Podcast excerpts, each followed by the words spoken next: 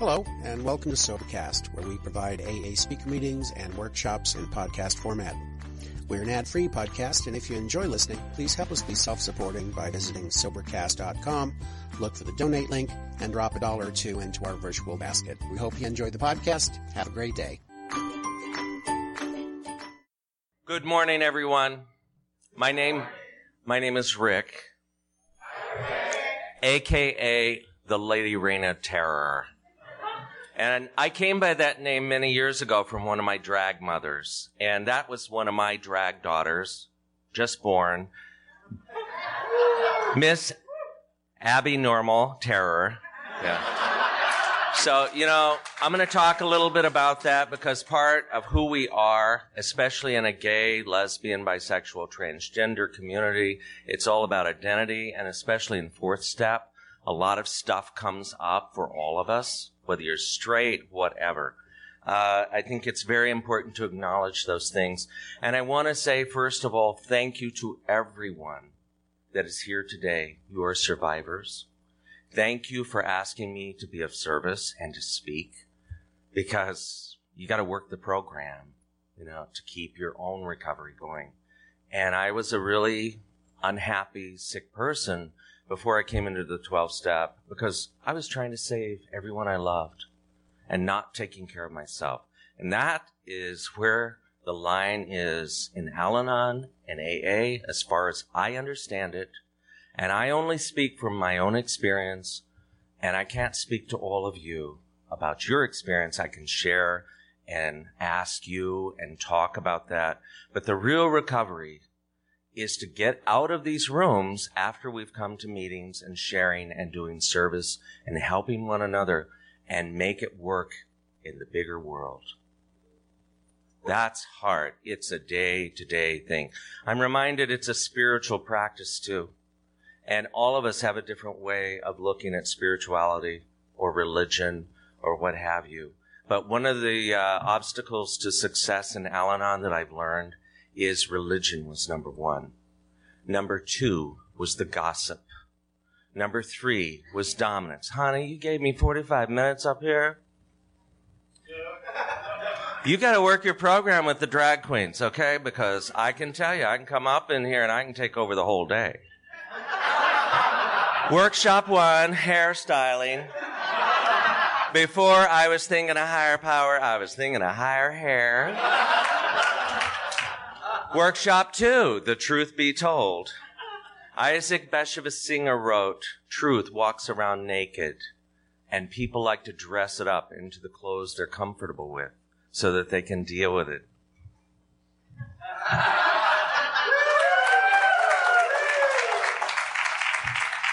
the fur is from my sponsor, and I am from a group of people that are hunter gatherers. So, okay, get over the fur. Work, call your sponsor.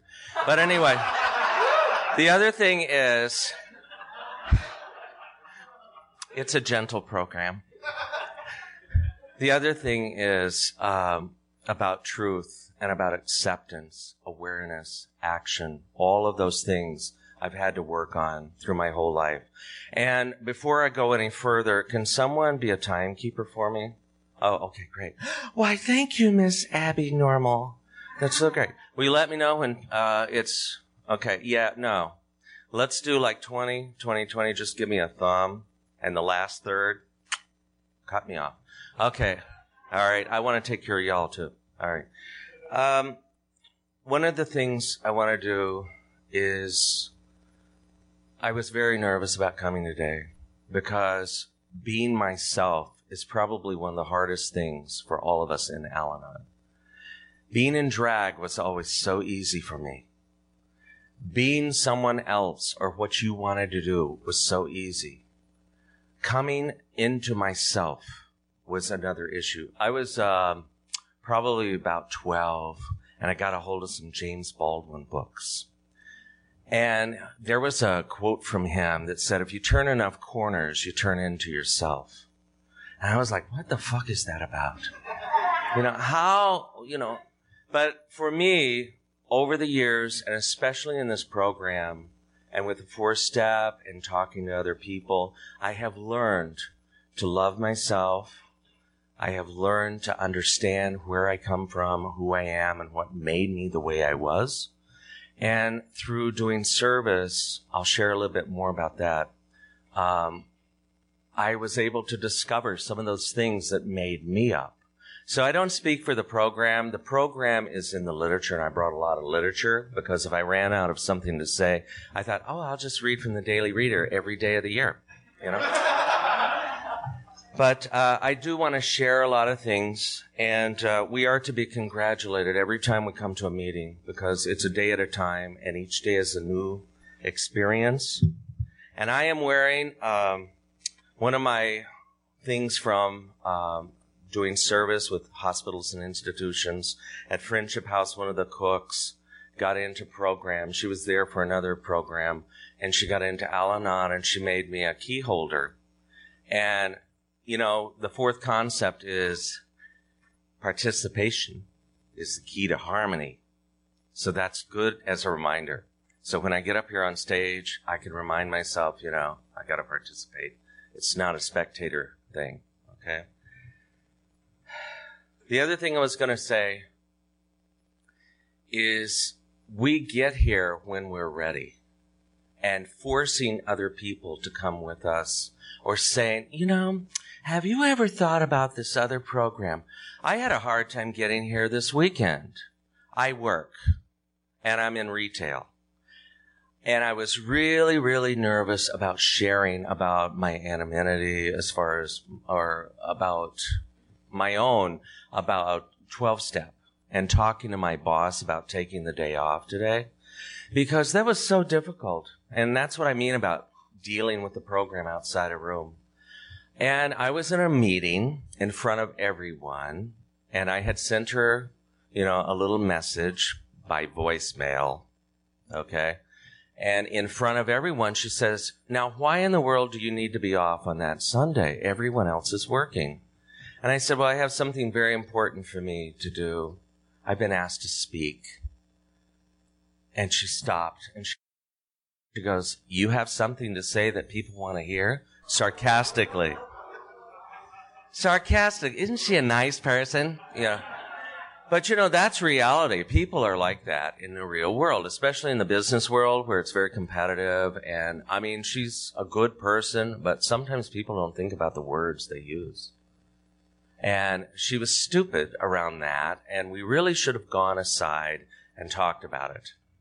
So what I said, oh, I called my sponsor. I went outside and I talked to my sponsor. And said, "What the fuck am I going to do? Do I need to read this bitch in the meeting in front of everybody?" no. Easy does it. Go in. It might be an opportunity for outreach.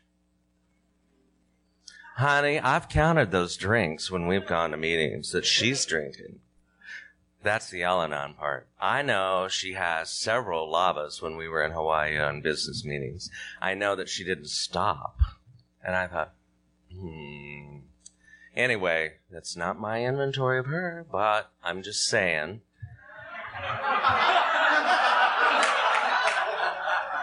anyway, so when she, I went back in the room, she goes, no, really, I want to know in front of everyone again. And I thought, okay, this is, is it odd or is it God? And I said, it's actually a 12 step conference and I'm one of the speakers. I'm very honored they asked me to speak. So she goes, really? But you drink. And I go, uh, yeah, I'm not in that room. There are other 12 step programs because you know we've I've had a glass of wine with her, you know, and that kind of thing. But the thing is, that was an opportunity. So sometimes things come up for us that are part of surviving, making a living, but we can also practice the principles in all our affairs. Okay, now to the text. I'm going to take this off because I'm like sweating up in here. Oh. Okay. Making me all nervous. Okay. I want to do a reading. We've heard some of the readings of detachment. That was a really important one when I first came in. And um, I want to tell you how it was what it's like now. I told you a little, bit about what it's like, you know, dealing with my boss and everything, and how I work the program. And I hope that if you get something out of the share tonight or this morning, honey, drag queens are not used to getting up and getting here at 11 in the morning. I used to go to bed around that time. Okay. But anyway, it's very important that uh, detachment was part of my life and part of my recovery because I was only as happy as the unhappiest child. I have two sons, both adopted from birth. One is a, an alcoholic who's in recovery and a heroin addict who's in recovery. And the other one was a great candidate for Al Anon and seems to be moving into the 12 step somewhere else. So we'll see. Anyway, we shall see. But the, uh, I remember the first meeting I went into. Are you troubled by someone else's drinking? And there were all these questions. You've seen this pamphlet. There's like 14 questions there. Okay. So if you don't get anything out of my share, go to another meeting. You don't have to listen to drag queens if you have an issue with it. You can hear housewives. You can hear husbands. You can hear the children. You can hear your brother, your sister. You can hear your minister, your rabbi, whoever. But just go to a meeting and check it out because if you get nothing out of what I say, don't give up. Go to several meetings and try it out. Try the program because I would suggest it is what, it's what has worked for me.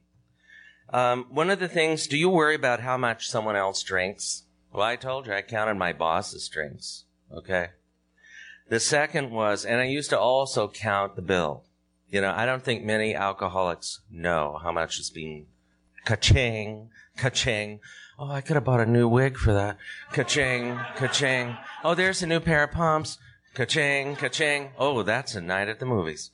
Anyway, uh, you know, do you blame yourself for others' behavior around drinking? Yeah, I did. It was about, oh, he can't come to work today because, you know what, he's just not feeling well. I think he's come down the flu. He'll be there tomorrow. Making excuses. So if you see this one around, get a hold of it and check it out. It's great literature. I want to read from the Daily Reader, and then I'm going to move on to some of the other issues. This is from Courage to Change. It's one of the daily readers in Al Anon. And it's from June 22nd. So that's coming up. My sharing at early Al Anon meetings went something like this. She makes me so mad. And I am a nervous wreck because of him. Thank God for a sponsor who has always brought the focus back to me and encouraged me to look at what my words really said. When I blamed others for how I felt, I was giving them power over my feelings, power that rightly belonged to me. Nobody can make me feel anything without consent. I had a lot of attitude changing to do. You know, changed attitudes can aid recovery. That's what we say in Al Anon. Today, my being aware of words I use I am learning to communicate more responsi- responsibly. I not only share in a more straightforward manner, but I also argue in a healthier way. There are better ways to express myself than to say, you did such and such to me. I can talk about myself and my feelings. I can explain the way I experienced something rather than telling the other pe- person how he or she made me feel. I can talk about when I want, and I am no longer a victim. And today's reminder what do my words communicate? Do they express what I am trying to say? Today I will listen more closely to what my words have to say. We learn in time that it is not subjects which are controversial, but the manner in which we communicate about them and the elements of personal blame we add to them in anger and that's from The Dilemma of an Alcoholic Marriage. You know, this program has taught me how to deal with other people and how to let go of things and how important some things are to me and how things are not important. What are the, what is the focus? So in relationships, for the first time in Al Anon, I learned how to have a healthy relationship, about boundaries, about having confidences with a sponsor or with sponsees that get, you know, a lot of recovery in that because I wasn't used to that. And I'm going to tell you a little bit how it was and then we're going to move on because I'm over it. No. I grew up in a family. Well, I guess first of all, okay, let me go back. My mother's side is American Indian. They're Choctaw from Mississippi. My great grandma's name was Lucy, and she in 1836 was nine years old.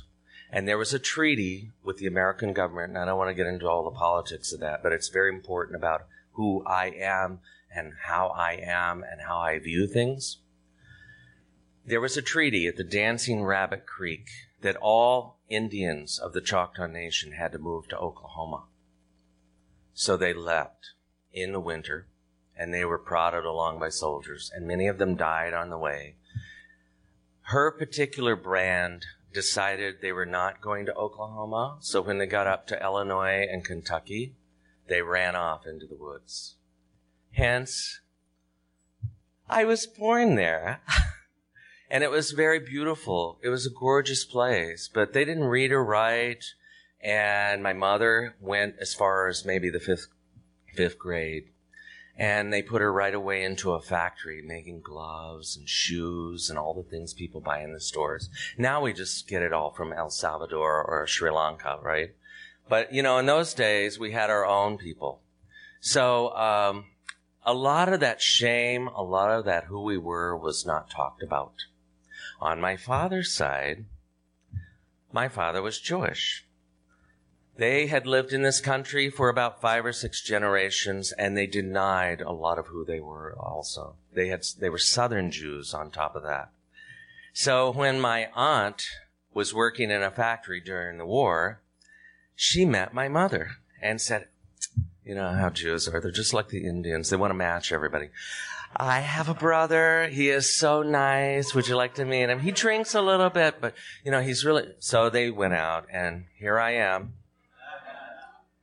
now, when I was growing up, I stayed a lot with my mother's side of the family, and they lived in the middle of nowhere. They had no electricity. They had a well. They had, I mean, it sounds like, could you say Appalachia?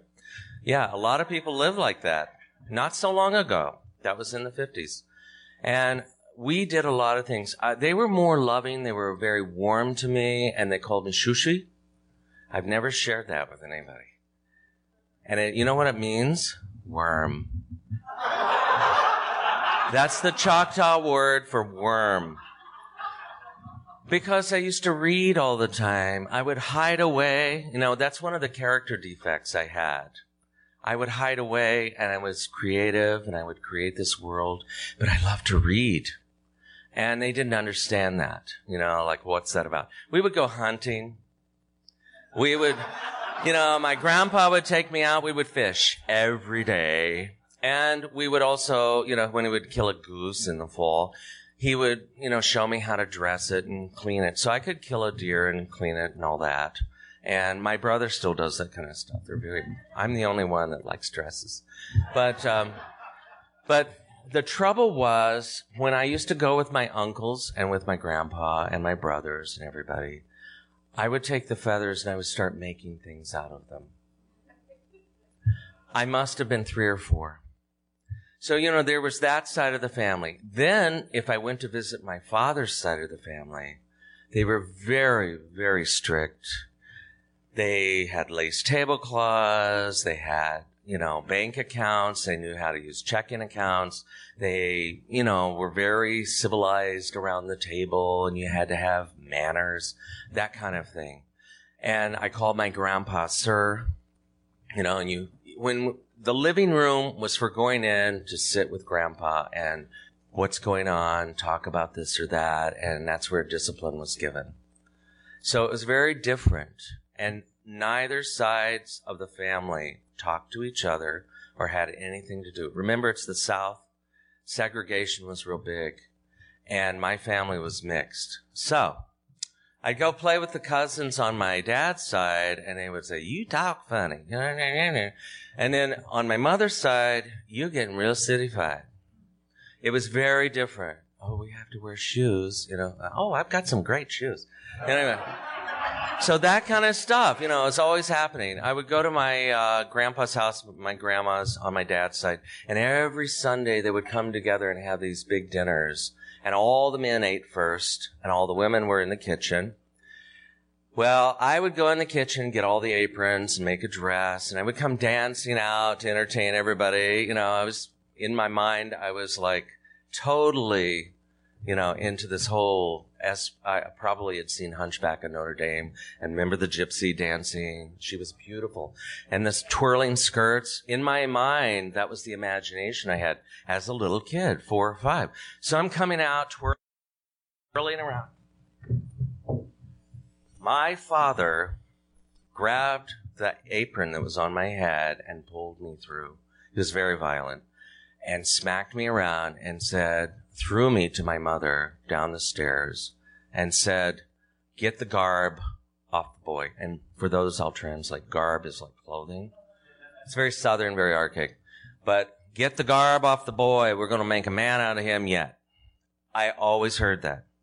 When I went to visit my mother's side and I started being who I was, I would hear my grandma and grandpa say, and I've recently, because of this program, I have started learning the language that they were speaking, the Chahta language. And uh, would you get that, honey?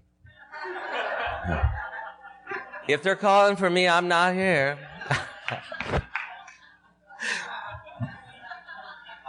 My grandpa would say, Kanta hosh chuchi tok on. Who made you? And my grandma would say, Chahoa yak osh shabi tok. Oki. God made him.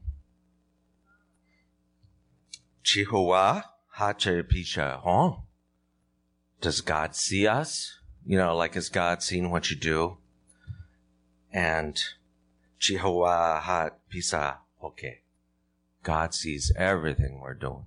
All of us. So there was a better judgment there that I got from my grandma and grandpa on that side. I felt more acceptance. They didn't understand a lot of it, but they didn't like try to, great. So is that like 20 more minutes? Oh, great. Okay. We're going to move on to recovery.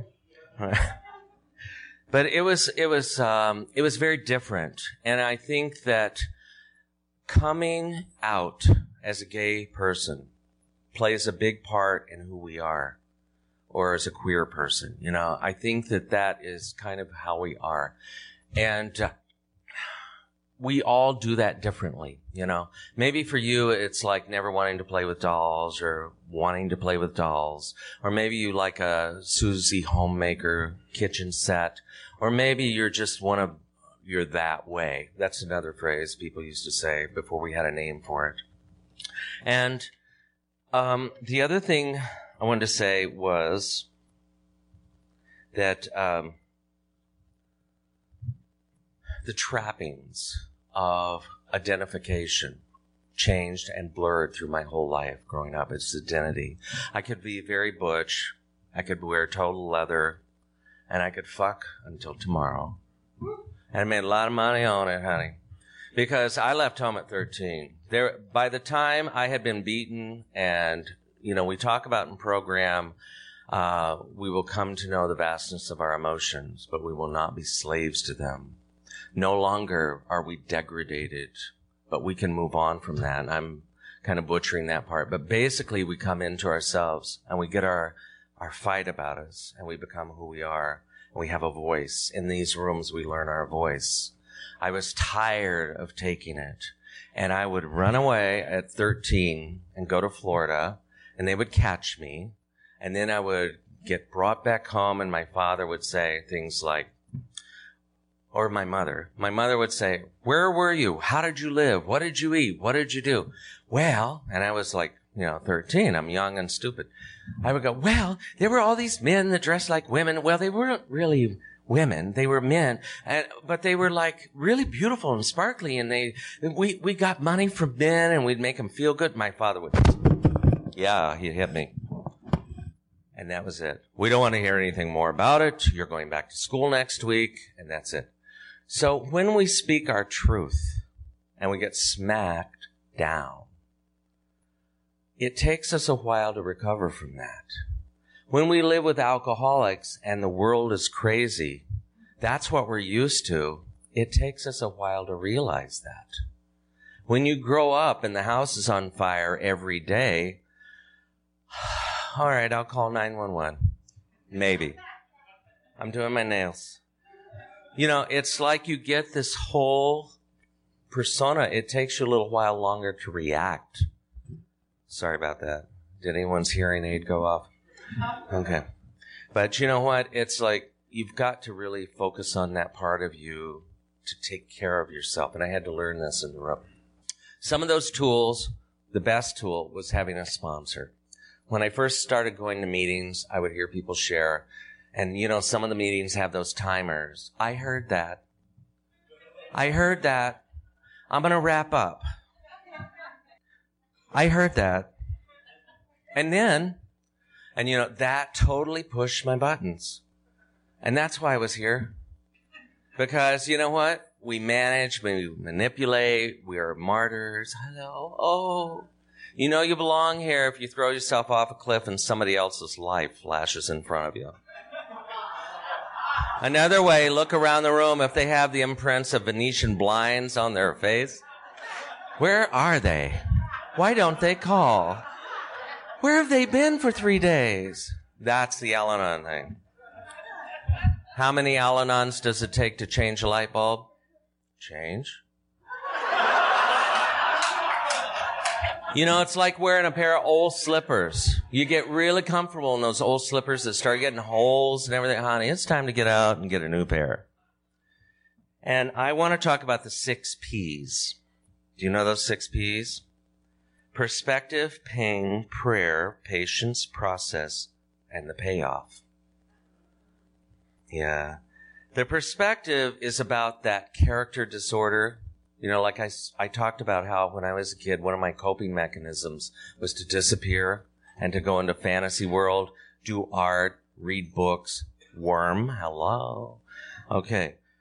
One of those other things, the flip side of that character defect was being able to come up with an idea, to do things different, to have a different kind of point of view than somebody else. Three people, eight kind of views. Pain. We all have pain, honey. Fear. Fear of letting go. That was one of my big ones. I can fix that. I can take care of it. I can change it. I can do it all. I can put together a whole conference. I can be the conference. I'm exhausted. All those things. If you only love me, you would do this for me. That was old behavior. And the thing about that pain, false evidence appearing real. Sometimes it's almost like when the next hit is coming from abuse, you anticipate it and it's not there. It's strange. It's almost like from I've, I've heard other people that have lost a limb. You're used to having that arm or that leg.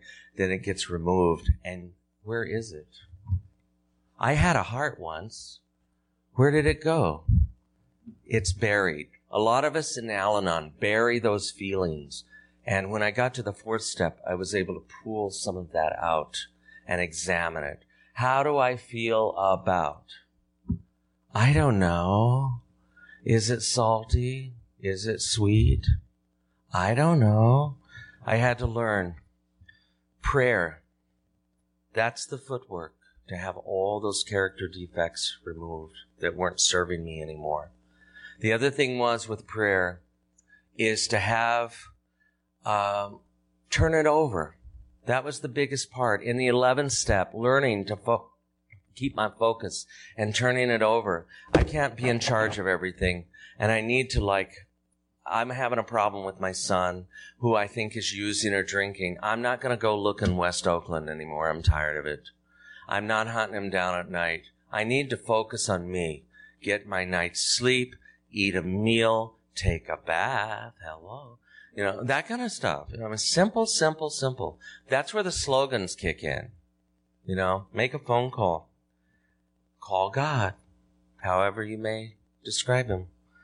the process, part of that process of letting go of disappointment, alcoholism robbed me of my childhood. Alcoholism has fucked me up around relationships. Me, not you, me, how I deal with it. I am, my thinking becomes distorted. I get irritable and unreasonable without knowing it. I don't know when I'm really getting ticked off. I saw my roommate told my partner and I last night, or the night before, rather, there was this great movie to watch called Ticked Off Trannies. Have any of you seen it? Show of hands. Anyway, it's very violent. And I had a hard time watching it. I don't like the abuse of trannies. But anyway, it was not about that. It was about, you know, somebody else's perspective. And that's great. Some people would love it, but it wasn't mine. That was part of the process of my grieving and letting go of things. Um, having friends. A lot of us as kids have pretend friends. I could imagine a whole world around me. And this is the real world. This is not the real world. This is, that's not either. Excuse me.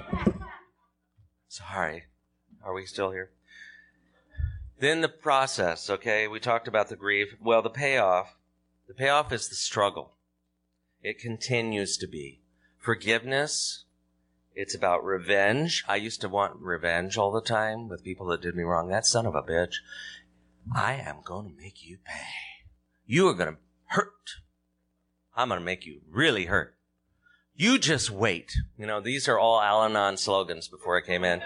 You know, this let go and let God, this let it be, you know, easy does it, you know, uh-uh, not me. It was all about, I'm going to get you, you son of a bitch.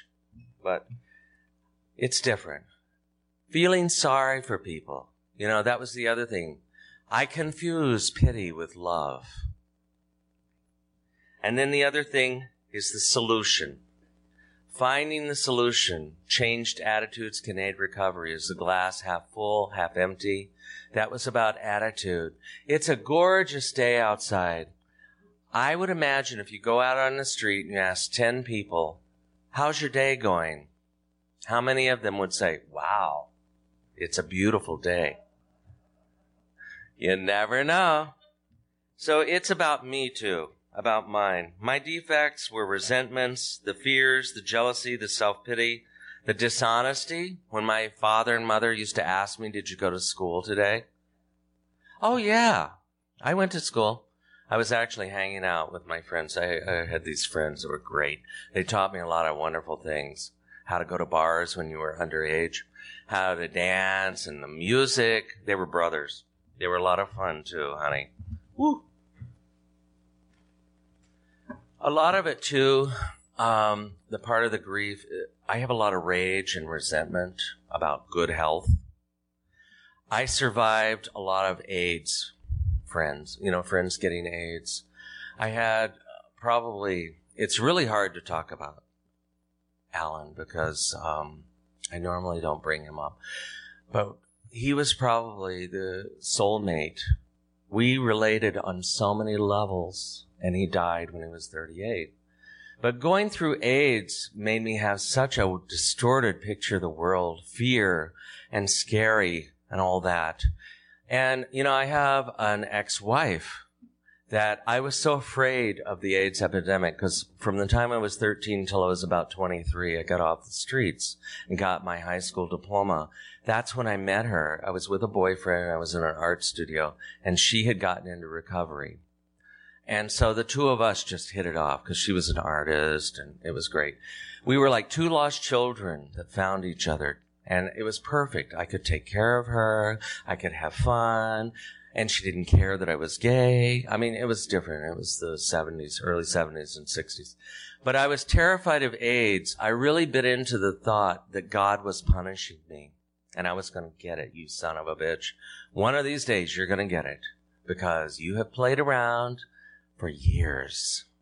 And now it's time. It took a long time to get over that. And I finally realized that's bull- bullshit. I'm not buying into all this stuff. And so we divorced. We're still friends. I thought she might be here today. But uh, anyway, uh, you know, it's really good to have that. This program, that's one of the miracles. They say don't leave until you get a miracle. That was a miracle for me. It wasn't that I was gay. It was about leaving the relationship and about abandonment and all those issues. But there are miracles to be had in this room with each other. I see miracles every day. You know, yesterday, my partner came home and we were just getting home from work. And to me, there was a sign. And you may say this is bullshit. But to me, I live in the city. We live in the mission. And there was a three foot snake coming out of the park going into the gutter. It was a gopher snake. Now, in the Choctaw culture, it's a good sign. It's, it's a reminder. And for me, that was like higher power saying, you're doing the right thing. You know, don't worry. Things are happening. So, you know, every day and seeing one in the middle of the city, that's so strange. He took a picture. If you don't believe me, he took it because I said, "Get a picture, get a picture, get a picture." It's on Facebook. Anyway, I'll get that. I'll wrap up. No, but it's you know seeing those everyday things. That's something to be um, reckoned with. That we need to recognize those things around us, the people around us that make progress, not perfection. That. Um, we can all benefit from.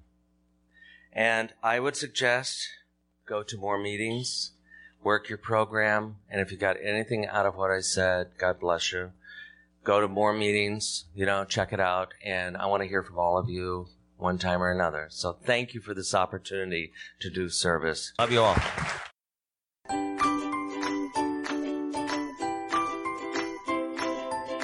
Thanks for listening. I hope you enjoyed the podcast. Sobercast is ad free, and we'd like your help in order to keep it that way. So if you'd like to help us be self supporting by pledging a dollar to a month, visit Sobercast.com and look for the donate links. Thank you very much.